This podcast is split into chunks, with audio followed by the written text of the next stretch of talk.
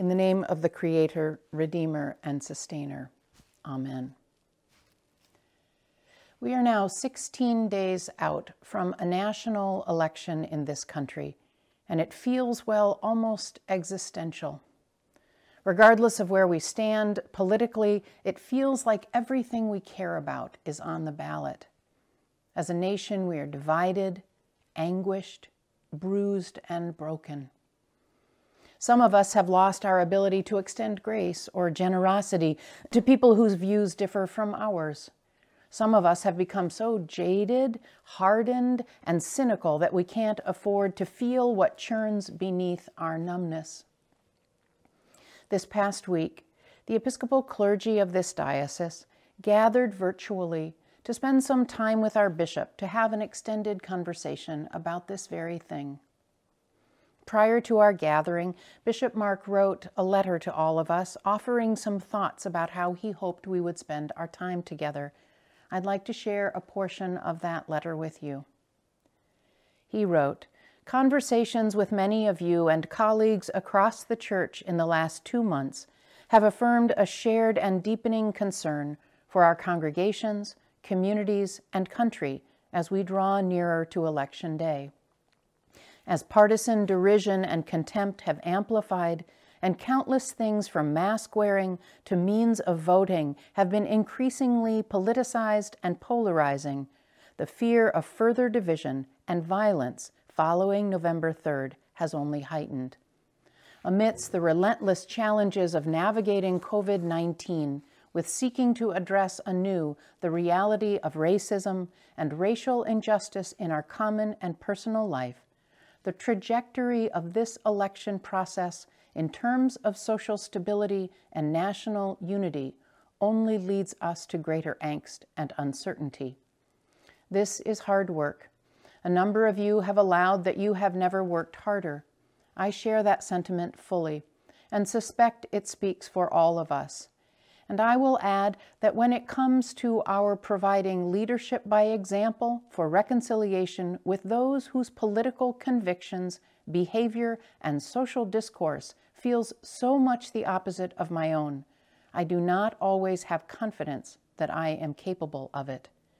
I feel increasingly vulnerable to resentment and disdain, prone to turning my back instead of my cheek which is just what the power of evil most desires.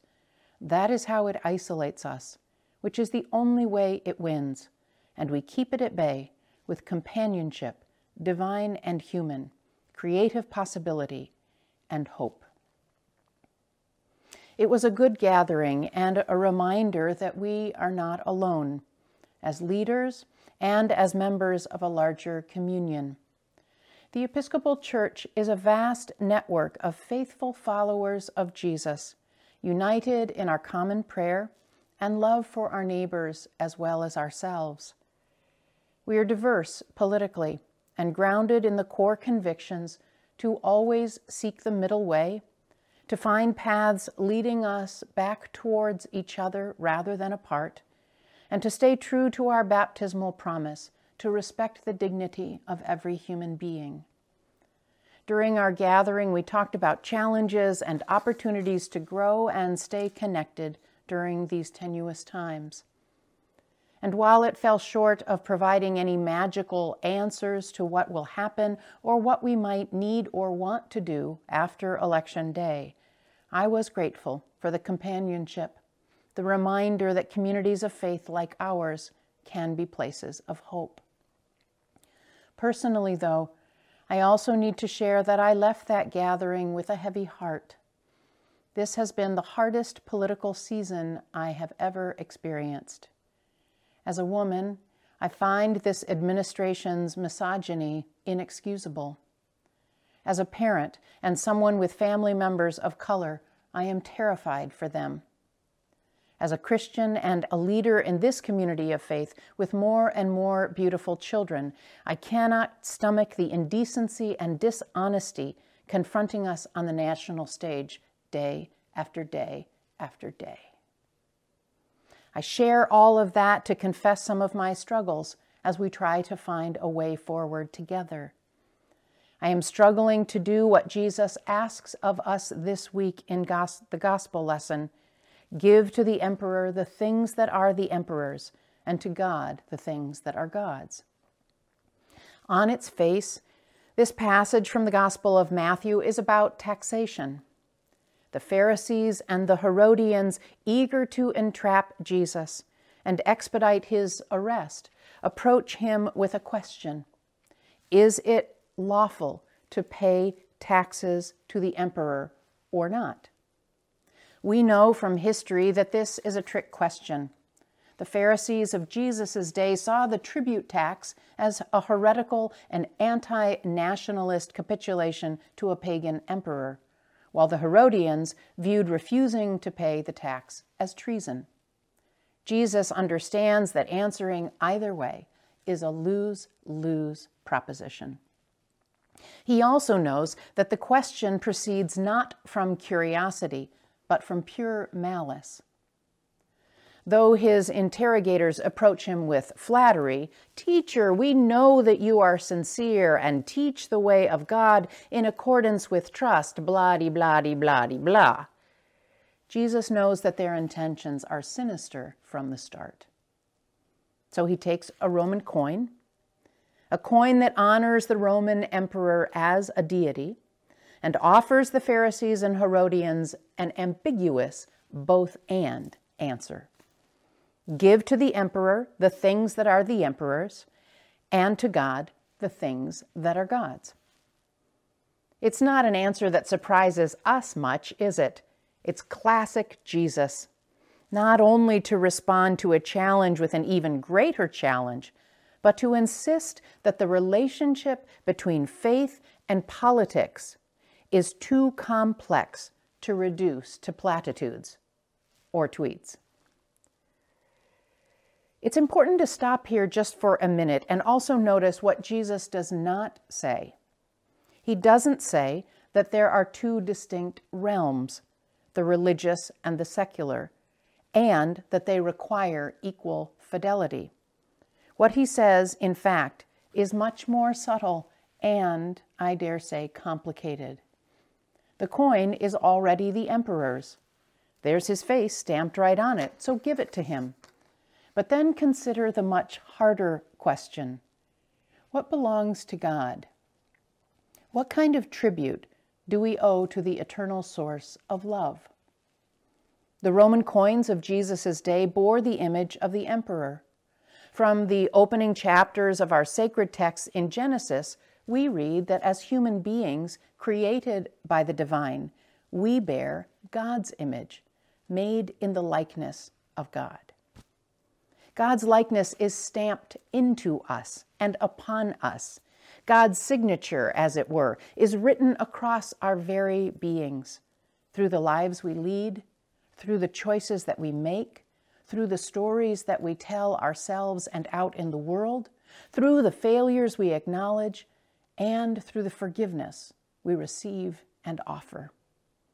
Which means, if we keep the analogy going, we owe God, well, everything, our whole and entire selves. In fact, any notion of trying to divide up the sacred and the secular becomes mute. In the end, we cannot separate Caesar's realm from God's realm when everything, everything is of God. But what does it mean to give God what belongs to God in these hard and divisive days? How do we bear forth God's image while our families and communities splinter and often divide over political and cultural differences that create chasms too unbearable and treacherous to cross? How do we live into the all encompassing kinship of God while a scorched earth ideology driven, the end justifies the means divisiveness reigns within American Christendom at large? Well, here's the deal. When we read the Gospels, we don't see a Jesus who cares more about the ends than the means. If anything, following Jesus shows us the exact opposite. He privileges the means. The one who calls himself the Way understands that the way we go about achieving all of our goals, the language we use or abuse, the stories we privilege or silence, the people we protect or oppress, the sins we confess or indulge, the truths we proclaim or deny, these in fact do make all the difference in the world. As Christians, we don't have the option of fudging on the love and mercy of God for some greater political end result. We cannot isolate our political choices and actions as if they don't reflect who we are as Im- image bearers of our Creator. If everything belongs to God and is of eternal love, then our spiritual lives and our political lives and choices must align. They must be in perfect harmony. They must not contradict each other, which is to say, what is technically legal isn't always compassionate. What is politically expedient isn't always just, merciful, righteous, or life giving.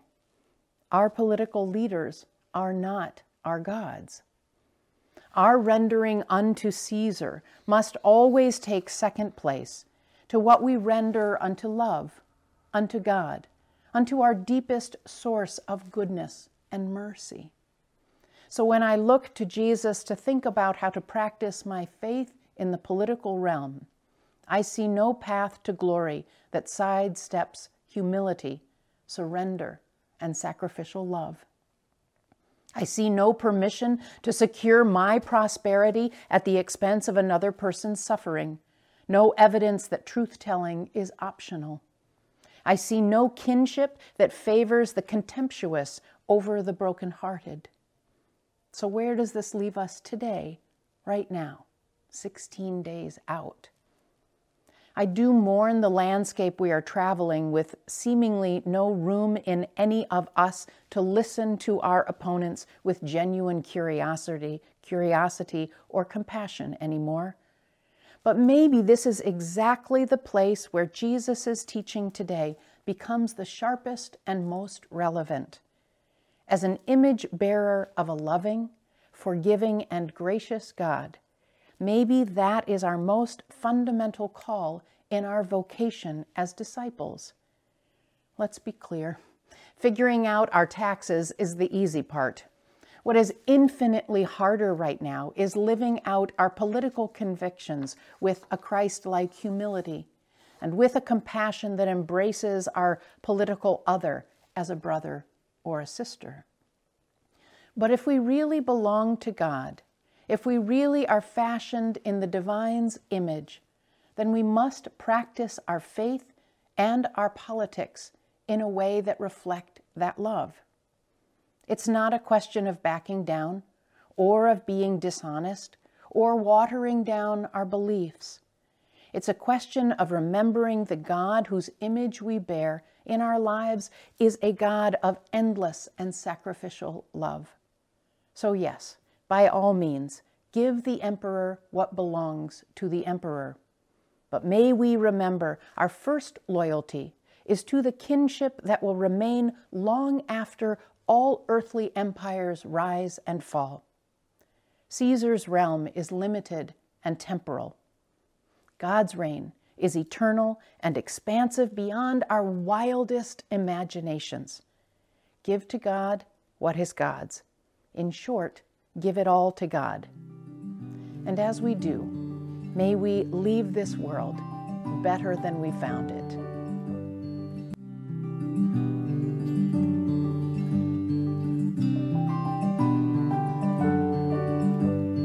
If you don't like it, then get the hell out. That's what they say when I open my mouth. A stick is a stick, a stone is a stone. Who's gonna care if I don't? And who's gonna change if I won't?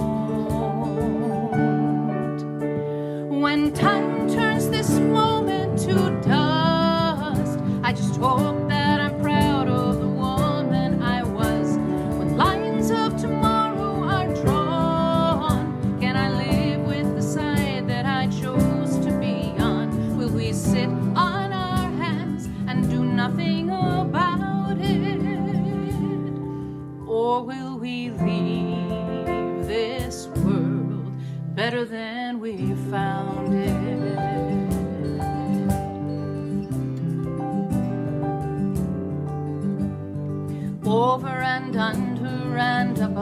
law. My neighbor's in danger, but who does he call when the wolf at the door is all covered in blue? Shouldn't we try something new? We're over a barrel and at the end of one, too. When time turns this moment to dust, I just hope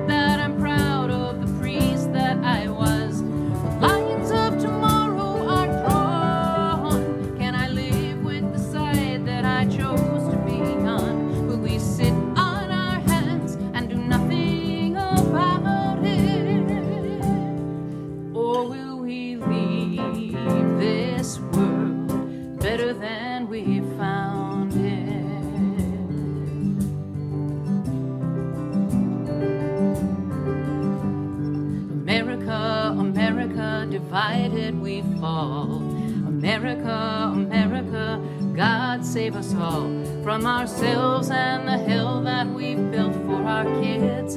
America, America, we're better than this. When time turns this moment to dust, I just hope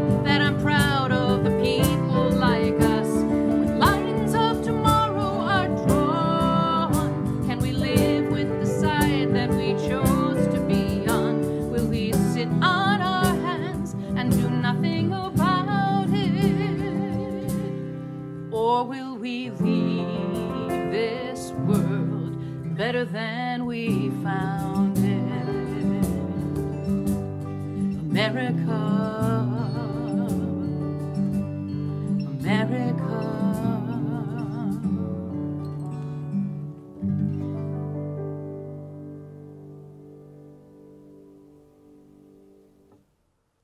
America, may it be so.